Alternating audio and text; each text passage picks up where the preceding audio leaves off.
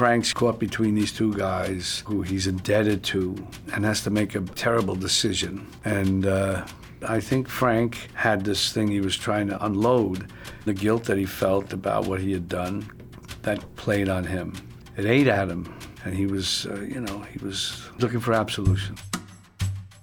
Frank Sheeran was always looking for a way out. At first, he was a small time grifter, truck driver who ended up catching the eye of the Bufalinos, Philadelphia's organized crime family. He liked to drink, he kept his mouth shut, and above all, was a reliable assassin. They took him in, called him the Irishman. But Frank had another side. In public, he was high up in the Teamsters, the most powerful union in America. There, he was the right hand man to the big guy, Jimmy Hoffa, the president of the Teamsters Union. This guy was a larger than life figure who fought for the little guys, like him. And Frank and Jimmy, man, they were thick as thieves. Until one day, Hoffa vanished his body never found. Now, there's been millions of theories about what happened to Hoffa, but according to Frank's deathbed confession, Hoffa died in the suburbs of Detroit. On the wrong end of Sheeran's gun. The Irishman, the latest movie from Martin Scorsese, recounts Frank's story in all its vivid color and chaos. Now, to pull this off, Scorsese recruited the heaviest of hitters Robert De Niro, Al Pacino, and Joe Pesci, and pioneered groundbreaking de aging technology to take the audience through the many stages of these complicated characters' lives. This is Behind the Irishman, the official companion podcast from Netflix. Now, we're going to explore the life of the real Frank Sheeran, how his story found its way into Scorsese's hands, and how he crafted Frank's version of events into a decade spanning cinematic masterpiece. I'm Sebastian Maniscalco. I play Crazy Joe Gallo, a notorious New York gangster and the victim of a brutal gangland assassination. Spoiler alert if you haven't seen The Irishman yet, now would be a good time to go watch it.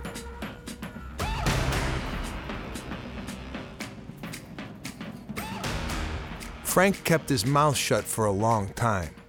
But in this episode, we'll meet the guy Frank spilled his guts to Charlie Brandt.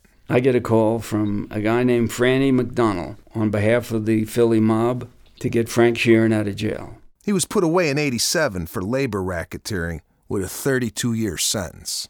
I'm a retired Chief Deputy Attorney General of the state of Delaware, and I got him out. That's when Charlie figures out why Frank chose him. Frank took me aside and told me that he had read my book in jail called The Right to Remain Silent. It's a novel, but it's based on homicides that I solved through interrogation. He wanted me to write a book for him because at that point there were six books and they all had him in the matter, as he would call it. Frank's name had a way of popping up in association with Hoffa's disappearance. He wanted to set the record straight. You got to remember, at that point, nobody had any idea how Hoffa died. So I thought, well, I'll meet with him. And it was just Frank and me against the world. Charlie had a way of doing it. I get confessions out of people the way I understand. And that takes a certain knack, a certain sensitivity. You guys know that voice. Robert De Niro. He plays the title character. You got to make the person trust you and genuinely trust you because you have something coming out of you that's genuine. And even if you're doing another job that has another agenda, you still, moment to moment, are interacting with that person in a way that's real and, and sincere. And the guilt that he felt about what he had done, that probably added to it and he was, uh, you know, he was beyond upset. De Niro connected deeply with Frank's character and pitched the story to Scorsese. Marty remembers the meeting like this. He came in and he described this book to me. He described really this character, Frank Sheeran. And as he did, he became very emotional about it. And I realized that was the connection and there was, use the word gold in a way. We know each other kind of so well that we don't have to say anything at that point. I know if we could tap into that character that way, based on the structure of the story and the situation these people found themselves in, I know I could go there. Now, for Charlie, this movie captures Frank perfectly. We were very, very close. That's part of what you do. And there was genuine feeling there between the two of us. And that feeling, I, I got that from Bob De Niro. I'm sitting there thinking, oh my God, this is just how I felt with Frank Sheeran. This desire to talk, but fear. He had some fear going on. When Charlie saw the first scene in the movie, it took him right back. My wife and I looked at each other, absolutely floored, because we, we saw him a lot in the nursing home. I was with him during his aging years. It was there that Charlie got to know Frank. The interrogator encourages the feeling that you're feeling better. You talk about this, and you're getting it out of your system. The first time they sat down, Frank only confessed to being part of the conspiracy. He admitted to being guilty. He admitted to being there when someone else pulled the trigger and there for the purpose of Hoffa's assassination. So technically, any law school student would say, okay, you're guilty of the crime. You're there, you're part of the conspiracy. But he hadn't yet told me that uh, he had pulled the trigger. It was hard for him to express that. And I reached a point in questioning him where, where I knew that he had done it. He had killed Hoffa but he wasn't yet ready to say, I am the one who pulled the trigger. And I knew I'd get it the next time. But when he hands Frank the first draft, everything grinds to a halt. And he said, you, you can't write this stuff. Russell Bufalino's still alive. All these various people that he mentioned were still alive. And he said, they're not pussycats either. Now, they didn't talk for eight years. He would call the office every once in a while. He'd try to get through to me, but I was staying, for self preservation, I was staying far away from him. While Frank's guilt continued to grow. He'd been to a priest, he confessed to all his sins, but he didn't have to give names, so he didn't have to say more than I committed murder. And then we spent uh, the next five years together with me bringing him out little by little by little. And Initially, he was doing it to please his daughter so that he could be buried in a Catholic cemetery, but I was careful not to let anyone know that Frank was serially confessing to me, confession after confession after confession. Frank was born in South Philly, a notorious rough and tumble neighborhood, in 1920. He was a Huckleberry Finn kind of Philadelphia guy, a prankster more than anything, with the rest of the guys in Philly. When he's old enough, he joins the military and he gets out. He was assigned initially to be a paratrooper until he broke his shoulder. And then they put him in the military police. Then came Pearl Harbor, and he asked for combat, volunteered for it. And in those days, you could get it if you volunteered for it. He gets assigned to the 45th Infantry Division. He was in three amphibious invasions Salerno, Anzio, and southern France the unit he was in, it was given the assignment by Patton to be my killer division. Patton gave two speeches to that division and explained to them that uh, they don't understand German. And so when a prisoner tries to surrender, how do you know what he's saying to you? You need to kill him. During World War II, the average GI saw 80 days of active combat. Frank saw 411 he learns to kill without remorse. He would be told, Take this prisoner behind the line for questioning. He would take the prisoner behind the line for questioning. If the lieutenant added the words, and hurry back, that meant take him behind the line, kill him, and get your ass back here. So he learned uh, a lot about combat. And he takes every opportunity to indulge in extracurricular activities. He liked to party, he liked to drink red wine, he liked the Italian women, he explained to me that you could go AWOL as long as your unit had not moved up to the front. If your unit had moved up to the front and you weren't with your unit, your lieutenant could kill you. He would get back in time for his unit to move on. And so he never really got in trouble. He knew how to play the angles. And he lost what we all call a moral compass in the war. You want something, you just took it. There was no such thing as stealing. Whatever you wanted, you took. Now, after the war, he returns to Philly, a very different man. And he said, We didn't have traumatic syndrome, as he would call it. We didn't have traumatic syndrome then. You'd wake up in the middle of the night wondering what you were doing in a bed because you'd slept so long on the ground for so many years. And then sometimes things from the past in the war would merge into things from my, my life. But he sucks it up. Eventually, he gets married, finds a job as a truck driver.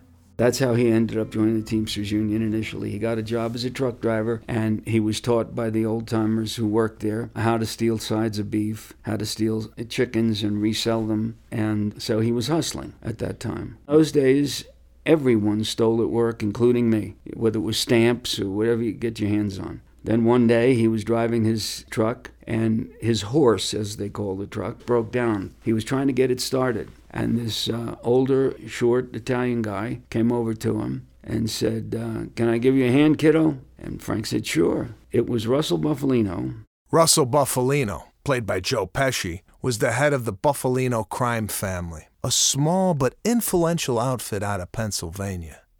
Scorsese describes Russell's relationship with Frank like this. It's uh, Russell Bufalino who takes him under his wing in his syndicate, so to speak, you know, the part of the organized crime northeast of uh, America, uh, Philadelphia, Pittsburgh. Here's Charlie again. It was Russell Bufalino, a man who owned a drapery store in a small town called Pittston, Pennsylvania. You could go to him to get your car fixed. He was a master mechanic for the Canada Dry Corporation. You, you could also go to him to get Castro whacked.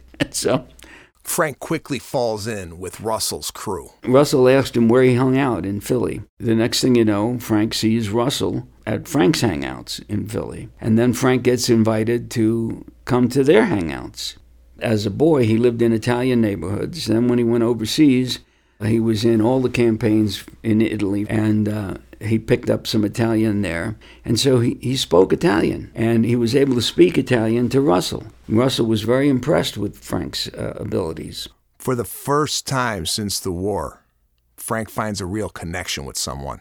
Scorsese explains it this way This character, Frank, finding himself in that kind of extended family, a man coming out of World War II, finds himself in a world he understands that he's he's already died a few times and what's left living for he's got a family he does his best with them has to earn money has no education and he falls in with these people who um, appreciate him and he, they, they actually love each other Frank revealed to Charlie how he earned his stripes in the family. He goes to work for but Skinny Razor, the Friendly Lounge, which is the mob hangout, and those are the ones that would give him odd jobs. He proves reliable, always gets the job done, and he starts to get noticed. Eventually, a patron of the friendly lounge named Whispers DiTullio recruits Frank to handle a big job with a big payday. Whispers talks to Frank about a job he wants him to do. He wants him to torch a linen service called Cadillac Linen Service in Delaware. And uh, he will get paid $10,000. 2000 down, the other 8000 when the job is completed. But, said Whispers, you can't tell anyone what I just said to you, ever. This is between you and me, but it's an opportunity for you to start making some decent money around here instead of this $100 this and $50 that. Sheeran then took the job, took the 2000 in cash, and uh, visited the Cadillac Linen Service to case it from the outside. It was in Delaware, and he's got Pennsylvania license plates. And so the Cadillac people see this giant of a man looking at their business from across the street. The next thing that happens to Frank is he's told by Skinny Razor that Angelo wants to see him, Angelo Bruno. Angelo Bruno, played by Harvey Keitel, was the head of Philadelphia organized crime. So Skinny Razor goes in the back room, and Angelo's sitting there with Russell Bufalino. And Angelo says, What were you doing at the Cadillac Linen? And Russell tells Frank, Now's not the time to remain silent. Tell the man. Frank spills everything.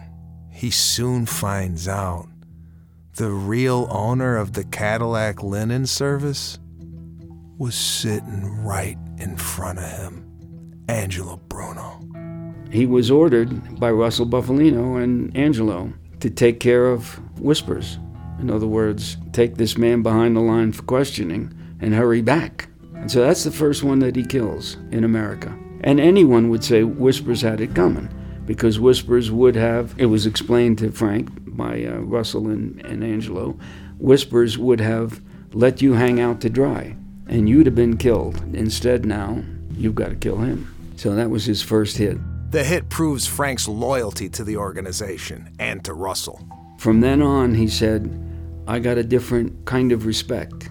There were no charges for the drinks, and now he was available to kill people for Russell. He said to me, A lot of people think that Angelo lent me out to Russell. It was the other way around. Russell lent me out to Angelo, and that was to kill people for Angelo, for Skinny Razor, for whoever needed him. And one day he was talking to Skinny Razor, who said to him, You know, they should be doing more for you because you don't get paid for those murders. You just do them as a sign of respect, and you're hoping for some break, you know, along the line. So he said, I'd like to get into union work. I mean, a union job was something Russell could easily provide. Frank's relationship to the Bufalinos, his reputation as a trusted hitman, and his devotion to the union earned him an introduction to Jimmy Hoffa, president of the Teamsters and the most powerful union leader in all of American history. Frank is sitting at a table, and Russell gets a phone call. Russell brings the phone over to Frank and says, Say hello to your boss, Jimmy Hoffa. And Jimmy Hoffa says to him, Is that Frank? Yes. Hi, you Frank. This is Jimmy Hoffa. Yeah, yeah. Glad to meet you. Well, glad to meet you, too, even if it's over the phone. I heard you paint houses. Yes, yes, sir. I, I do, I do, and I, uh, I also do my own carpentry. And that means that he gets rid of the bodies uh, as well as killing them. Within a couple of days, Frank was in Detroit doing killings for Hoffa. And so now he was an official hitman for Hoffa and for Russell. Hoffa was known for wheeling and dealing, doing business with organized crime while amassing power for the Union. Here's Irwin Winkler, one of the producers of The Irishman. Hoffa ran this incredible fund that uh, the Teamsters had amassed and then invested it in all kinds of schemes, uh, most of which turned out to be pretty successful for the Teamsters. These guys used the Teamsters' billion dollar pension like their own personal piggy bank. In exchange, labor leaders got muscle and their own piece of the action. You could get in your head that you wanted to build a casino in this new place called Las Vegas. And you're a mobster in um, Chicago, Sam Giancana, let's say, Momo. You could go to Allen Dorfman. Allen Dorfman was in charge of the Teamsters' $1 billion, which was a lot of money in those days, pension fund. And you could decide that I'm going to borrow money from the pension fund to build a casino. You go to Pittston, Pennsylvania, to speak to Russell. You tell Russell what you're doing. Russell tells you how much to borrow, and Russell gets 10% kickback. Russell splits that kickback with Jimmy. To see the results of this arrangement between the Teamsters, guys like Russell, and Vegas, check out Scorsese's 1995 masterpiece, Casino. All of a sudden, you've got Las Vegas, and it's built on Teamsters pension fund money. And the Teamsters, they're getting killers, they're getting uh, pieces of the action under the table. And so Jimmy put a lot of it to good use. Jimmy always had cash in his pocket, and needy uh, union men would, would be the recipient of, of handfuls of cash. Hoffa was like Elvis and the Beatles combined. He was a hero to every guy in America who wore a hard hat or punched a clock. To fill such big shoes, they tapped one of the all time greats, Al Pacino. He sat down with Scorsese, De Niro, and Pesci to discuss his character, Jimmy Hoffa. Jimmy Hoffa was most popular, second to the president That's right. at that Oh, time. yeah. He gave these guys someone to root for because he was on their side. Here's Scorsese. And you forget about the unions and what it took to get working guys a hmm. good, a decent pay. Once again, producer Irwin Winkler.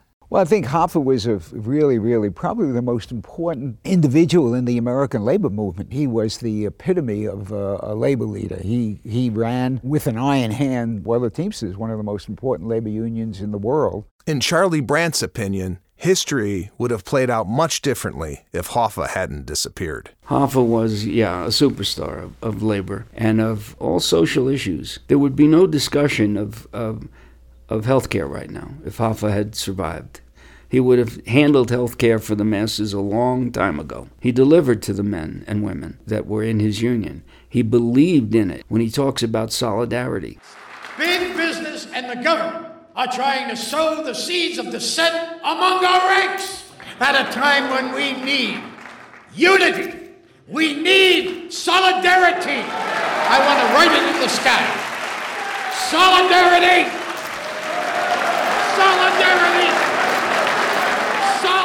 He really did believe in it, and he made Frank a believer. In those days, the most prominent voice that you would hear was Elvis Presley's. He couldn't you couldn't not know it was Elvis. Well, that was the effect that Jimmy Hoffa had on on listeners. These days, what does a union leader mean? This is going to be a baseball strike? In the age of Jimmy Hoffa, there were a number of famous union leaders, but none of them with the fame of a Jimmy Hoffa. For Pacino, Hoffa has always been a known entity. Throughout my young life, I knew of him because he was well known. He was very well known, and, and people talked about him. As a matter of fact, he was uh, like a household name. We knew he was the head of unions, and there was something about him that was shady or whatever. He was always being accused. This is the kind of guy he was. That's interesting. Now, Frank gets installed as Hoffa's personal bodyguard and travel companion. Over time, he becomes Hoffa's confidant. Bufalino introduces him to a man he respects and loves, who's out, uh, Jimmy Hoffa. He becomes a great friend, cohort, trusted man, and appreciated by Hoffa. Joe Pesci sees this as a brilliant move on Russell's part, a way to keep tabs on Hoffa through The Irishman. He breaks it down with Scorsese and the rest of the cast. Well, it was very sharp of uh, the character I played. Oh, Russell. Russell. To put him next to you. That was the thing. Yeah. That was the whole move. I mean, this was this it. guy was to even be thinking that way. He, his character just figured he's getting a great job. Thank you, Russell. Thank you, Russell. Pa pa pa pa. Next thing, you become like this with him. him, become so close. and when it comes time, it's a Well, snap. that's the closest thing. Yeah, that's the the, uh, move. most. That's the most important move. I mean, it's, uh, it's a crazy relationship when you think of it. I know. They sleep in the same room. Well, you have to. I mean, it's a Twin bodyguard. beds. It's like a bodyguard. Twin beds, and you know, we're gonna have him out in the next room. Something happens in the hallway. You're gonna have. Frank becomes president of Teamsters Local 326 in Wilmington and grows even closer to Hoffa. But he still takes orders from the Bufalinos. And the Teamsters had an unhealthy relationship with the mafia nationwide. But that unholy alliance was hidden from the American public.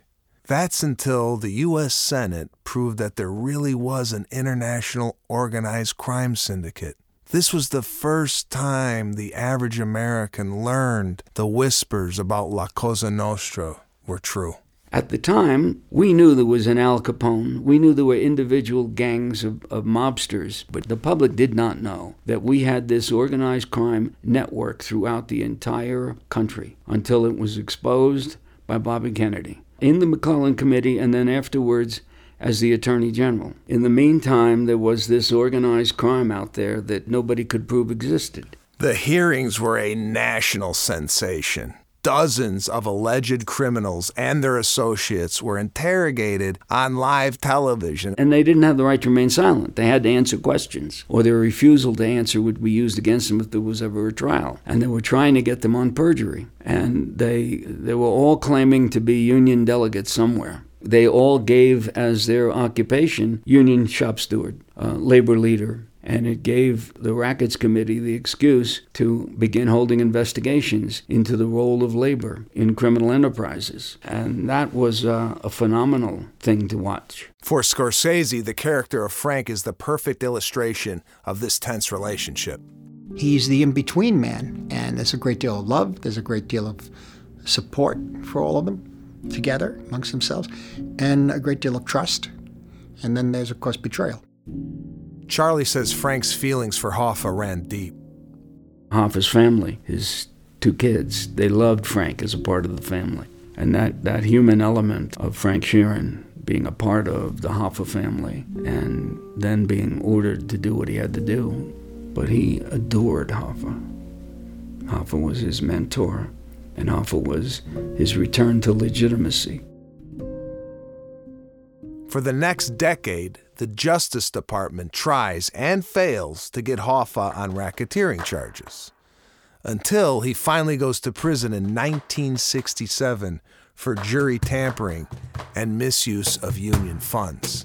But even then, Hoffa refuses to give up his power. Uh, he did a lot of things that were shady and ended up going to jail and then fought to get back the union. So it was a story about his struggle and going from being lauded by presidents to sitting in a jail cell. So it's kind of an interesting story about a man with all that power and how he's brought down and how he tries to come back.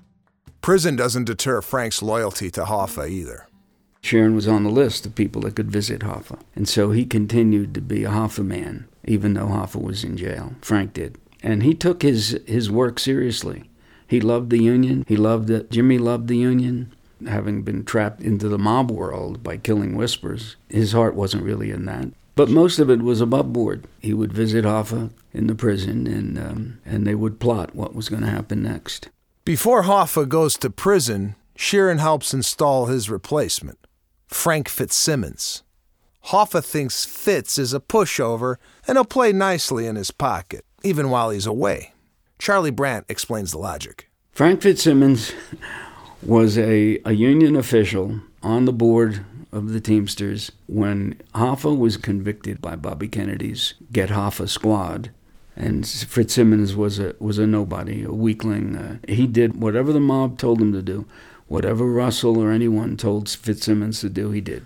All the while, the Irishman keeps taking jobs, embedding himself deeper into the family with every kill. One of those jobs Frank took credit for was the execution of Crazy Joe Gallo. Mr. Gallo, do you have an opening statement? Yeah. This carpet would be great for a crap game. Crazy Joe had no problem rocking the boat. This guy was a hothead. He was insubordinate, he was reckless, and he thought he should be running the show. So, this guy orders a hit on his rival Joe Colombo at the Italian Unity Day rally, the balls on Gallo. But Gallo's gunman botches the job. Colombo actually lived seven years, although in a coma. It was what they call a bad hit. That's when the powers that be decided something had to be done. So, what kind of punishment should Joe Gallo get? Because there are old timers that don't want this kind of publicity. They don't want these people being shot at, you know. And so it was almost happenstance. But Frank was at the Copacabana nightclub, a famous club in those days, with Russell Bufalino, and in walks Crazy Joey Gallo with a bit of an entourage. Gallo shows disrespect toward Bufalino, and uh, he leaves.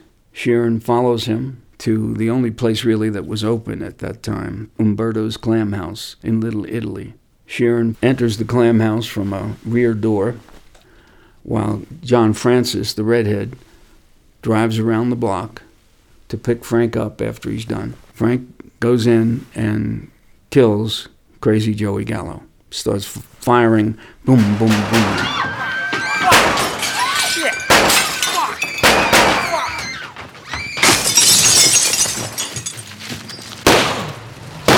And that cemented uh, Frank's career. It was already a he already had a, quite a career. Meanwhile, Jimmy Hoffa's in prison, working on a way out, a way back to the top of the union.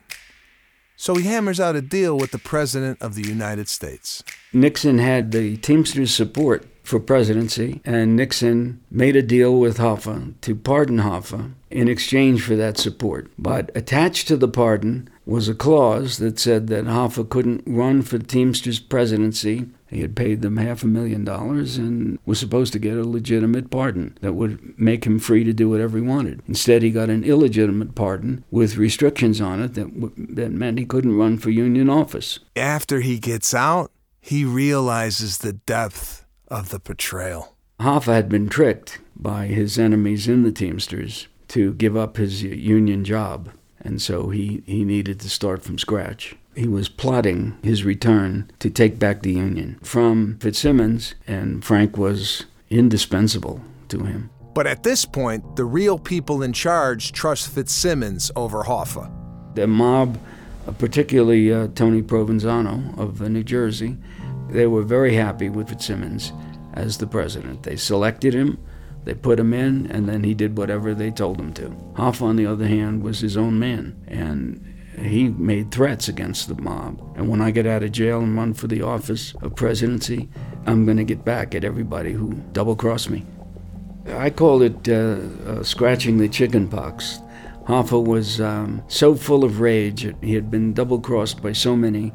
His retirement from the Union had been sold to him by Bill Bufalino as a way to get his union back. If he retires, then we can get you back in through the side door. And it, that wasn't the case. He retired, and they just left him out there.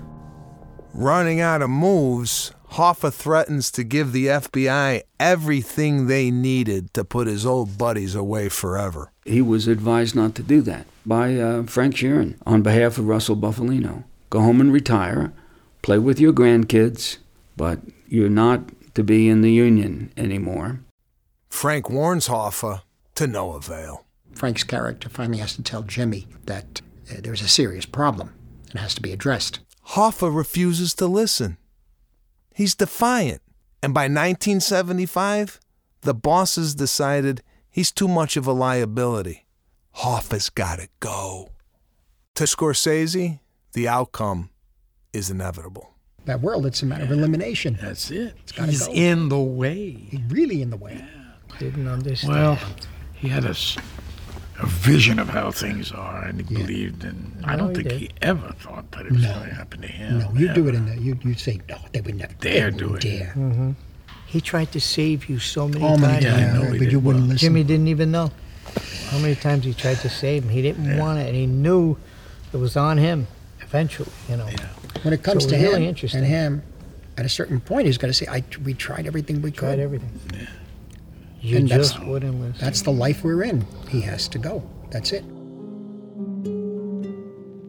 The only one standing between Hoffa and the grave was Russell Bufalino. He didn't want Hoffa killed. He thought that Hoffa had done a lot of good, but Tony Provenzano had a big beef with Hoffa in prison that carried over afterwards, and so ultimately those who were on the side of Hoffa lost the debate among the uh, mobsters in New York who ran the commission. They were the ones that needed to be convinced. They claimed they were going to stay neutral, but they didn't, and they weren't. They were out to get Hoffa.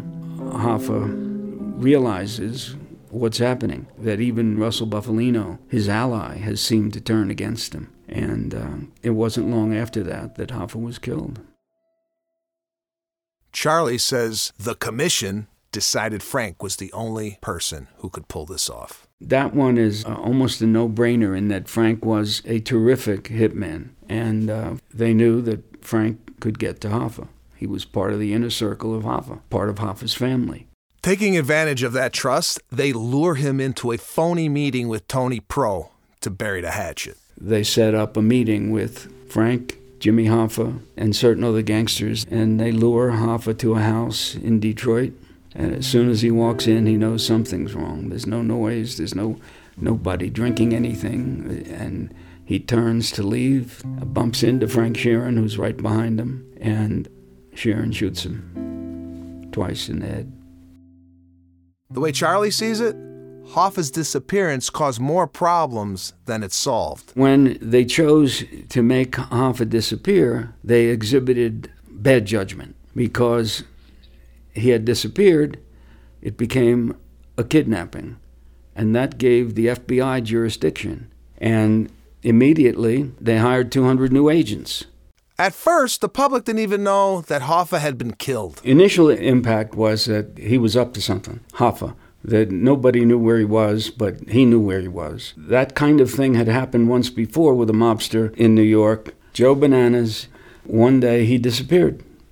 About eight months later, he surfaced as if he'd been nowhere. And so many of us at the time thought, well, Hoffa's going the way Joe Bananas went, and we'll turn up. But of course, his days became weeks, became months, became years, and then certain things leaked out. No plot is foolproof. It was clear that he had mob enemies. Everybody knew that. And now it was clear that they had orchestrated his demise.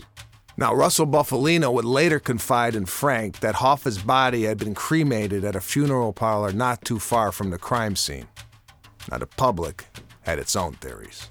Uh, my favorite outlandish theory was that he ended up in an oil drum that was transported to the East Coast. There is nobody in his right mind that would carry any human body across country in an oil drum. Makes absolutely no sense. After seven years of fruitless investigations, the government declares Hoffa legally dead in 1982. It had a cruelty to it in that because that body was gone, the finances of Jimmy Hoffa were not distributed to his family. That's not normally how the family got things done. The difference with the Hoffa case is that Hoffa disappeared. All the other ones were just left on the sidewalk or left in their cars dead.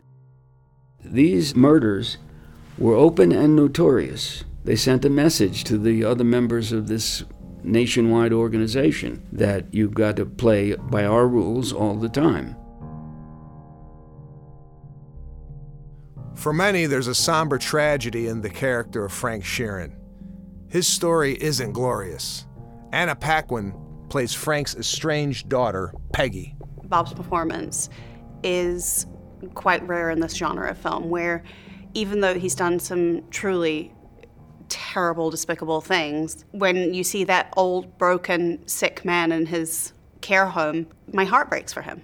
He's made choices that have led him to being that person that has no one left. But it's much more sort of emotionally intense than I think sometimes the genre allows.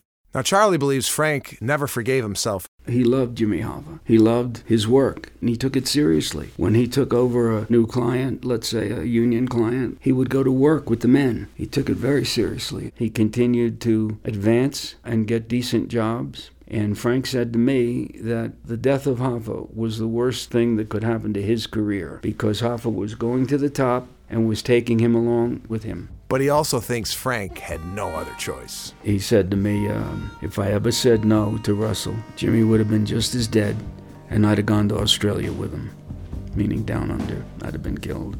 I think what made people think a lot about the story was the fact that nobody ever found the body. And I think there's that mystery of where did he go and what happened to him and how did he die. Well, we hope our interpretation of it is really what will uh, solve it to some extent.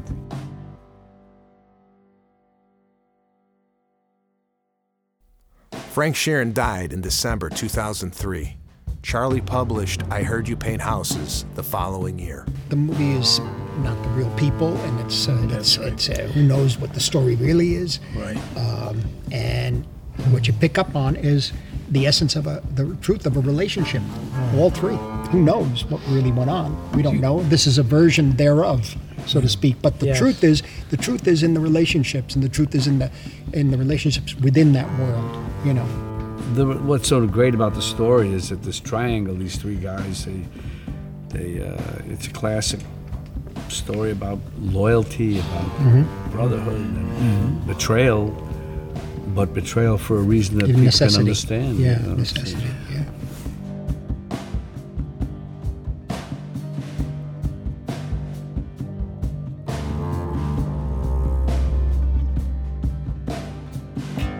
On the next episode of Behind the Irishman, we explore the story's journey from page to screen and how Scorsese got De Niro, Pacino, and Pesci together for the first time. This podcast was produced by Netflix with Fanny Co. and Crossroad. I'm Sebastian Maniscalco. Thanks for listening.